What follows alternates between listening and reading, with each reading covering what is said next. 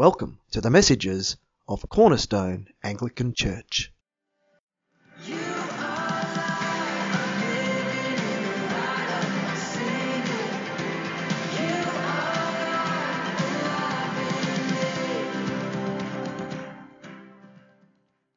In this episode, Padre Andrew unpacks the real meaning of life.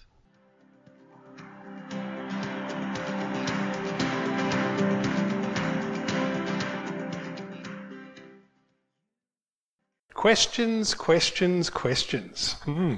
Seems like people are always asking questions. Children ask lots of questions, don't they? Why is the sky blue? Where do all the pen lids go? Where is my pencil? Chaplain, what does a chaplain do? Young people ask questions as well. Will this pimple be gone by the time I go out on the weekend? Can I have a new iPhone 42? Where do all the pen lids go? Chaplain, what does a chaplain do? And then adults have questions as well. What is the meaning of life? We ask ourselves. Where are my car keys? Where do all the pen lids go? And chaplain, what does a chaplain do? Questions, constantly questions in our lives, all different depending on who's asking and who is being asked. But there is one question that every one of us will be required to answer in this life. It's a very simple question. It comes from the greatest thinker the world has seen. It's a question asked in our gospel reading this morning, of course. Jesus asked the question, But who do you say that I am? Here's our question for today. We could argue that in Jesus' day, there are some who didn't know what Jesus even looked like. The detachment of troops and officers from the chief priests and Pharisees that came to arrest Jesus didn't know who he was or what he looked like, I'd suggest. It was Judas's kiss on the cheek that was the sign. Frequently, Jesus would disappear into the crowd, suggesting that he looked like everyone else of the day. Our world has culturalized Jesus to the point that we now have several versions of him. The very Caucasian images of Jesus in souvenir shops to what would Jesus do t shirts. And while the world can and will portray Jesus as whatever its mind can conceive, the question is not, what do I look like? And he doesn't ask us that. He says, but who do you say that I am? In the days of Jesus, the question was being asked by everyone. Jesus was the hot topic of the day among the Pharisees and the religious establishment. In Luke 5:21, the scribes and the Pharisees begin to ask, "Who is this man who can forgive sins?" In John 8, the crowds are asking, "Who are you?" And in Matthew 21, the entire city asks, who is this man? To these, Jesus gives several answers. He is the Son of Man who must be lifted up. He is the Son of the Heavenly Father. And he told them, He who has seen me has seen the Father. Even the disciples asked themselves who this Jesus was, this man whom even the winds and the waves obey. No matter what Jesus did, the people still did not understand.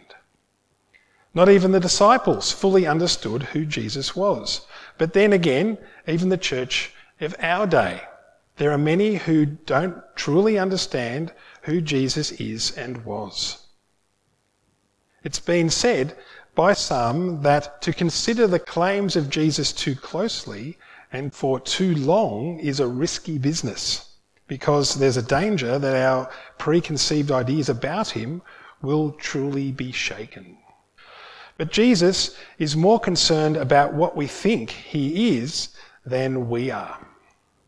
That's why in verse 13, Jesus asks the disciples, What are people saying about who the Son of Man is? And when it comes to Jesus, everyone had an opinion. They either loved him or hated him. No one could ignore him. And it's the same today. When we're exposed to him, we either hate him or we love him. but we cannot ignore him. And woe to those who remain lukewarm. Revelation 3:16 says, "So because you are lukewarm, neither hot nor cold, I am about to spit you out of my mouth." We see the disciples' answers that Jesus has been placed on the highest pedestal. Public opinion was saying that Jesus was one of the greatest nation heroes of the past. John the Baptist, the popular preacher Herod had just recently beheaded, had come to life again. Some said Elijah, returning as prophesied in the book of Malachi, the forerunner of the Messiah. Some said he was Jeremiah, the weeping prophet, but also the prophet who proclaimed judgment and repentance. Jesus was a prophet, but he was more than a prophet. Some admire Jesus' moral teachings, but they ignore his spiritual teachings. They applaud turn the other cheek, but ignore him when he says, No one comes to the Father except by me. They repeat his command to love one another, but ignore his claim, I and the Father are one. Our world is full of people who tell us we should not concern people's sinful actions because Jesus was compassionate, forgiving, and kind. But the Bible tells us that Jesus was compassionate, kind, and forgiving towards sinners who came to him in repentance, sorrowful over their sinful lifestyles, looking for a new beginning. And when they came with an attitude, Jesus gave them a new beginning. But for those who refused to repent, who insisted on maintaining morally corrupt lifestyles of hypocrisy, oppression, and manipulation, Jesus was brutal in his condemnation.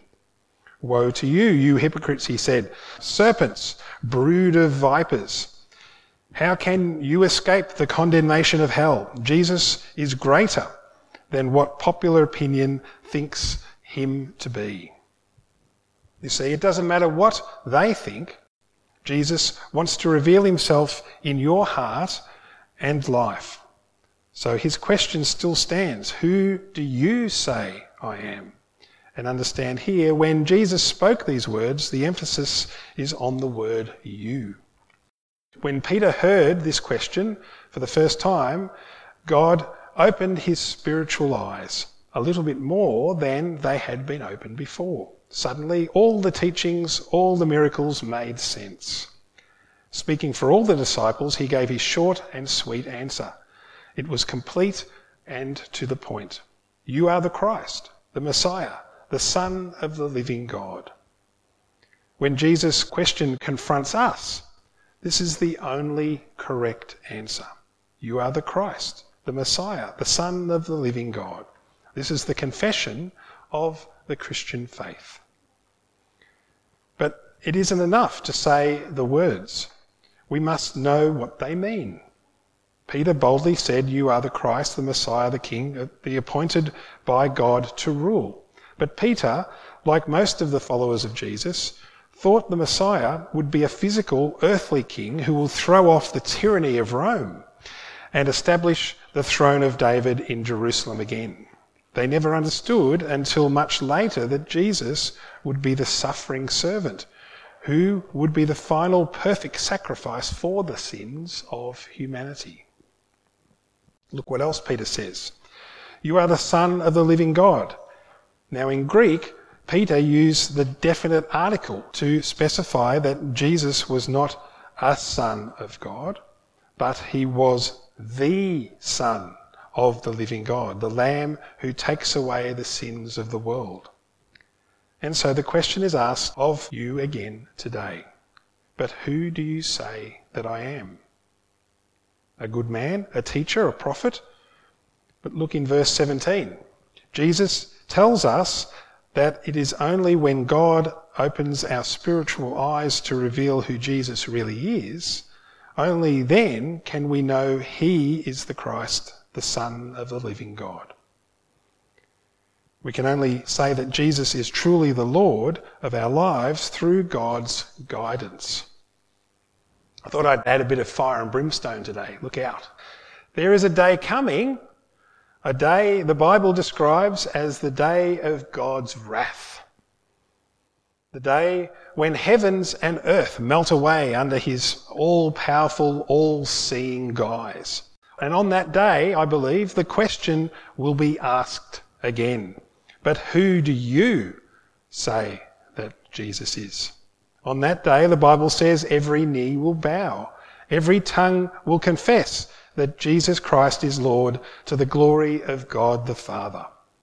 And what a glorious day for those of us who have repented of our sins and accepted Him as Lord and Saviour. Jesus, seated at the right hand of God the Father, says, Well done, good and faithful servant.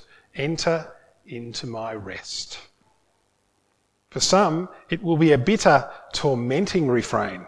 For those who refused on this earth to bend their knee and bow their heads, for those who refuse to confess that Jesus is Lord, for those who refuse to believe in their hearts that he died on the cross for their sins, was buried and on the third day rose again, for them there will be the sound of weeping and gnashing of teeth. So he is Lord, they will say, but the realization will be too late as Jesus pronounces the final judgment. I will have nothing to do with you. Get out of my sight, you evil people, says in Matthew 7. Today you can know him as the Lord and Saviour of your life. And this is the prayer from our baptism service as we make a sign of the cross on the newly baptized person's forehead. And we say together, Live as a disciple of Christ. Fight the good fight. Finish the race. Keep the faith. Confess Christ crucified. Proclaim his resurrection. Look for his coming in glory. Amen.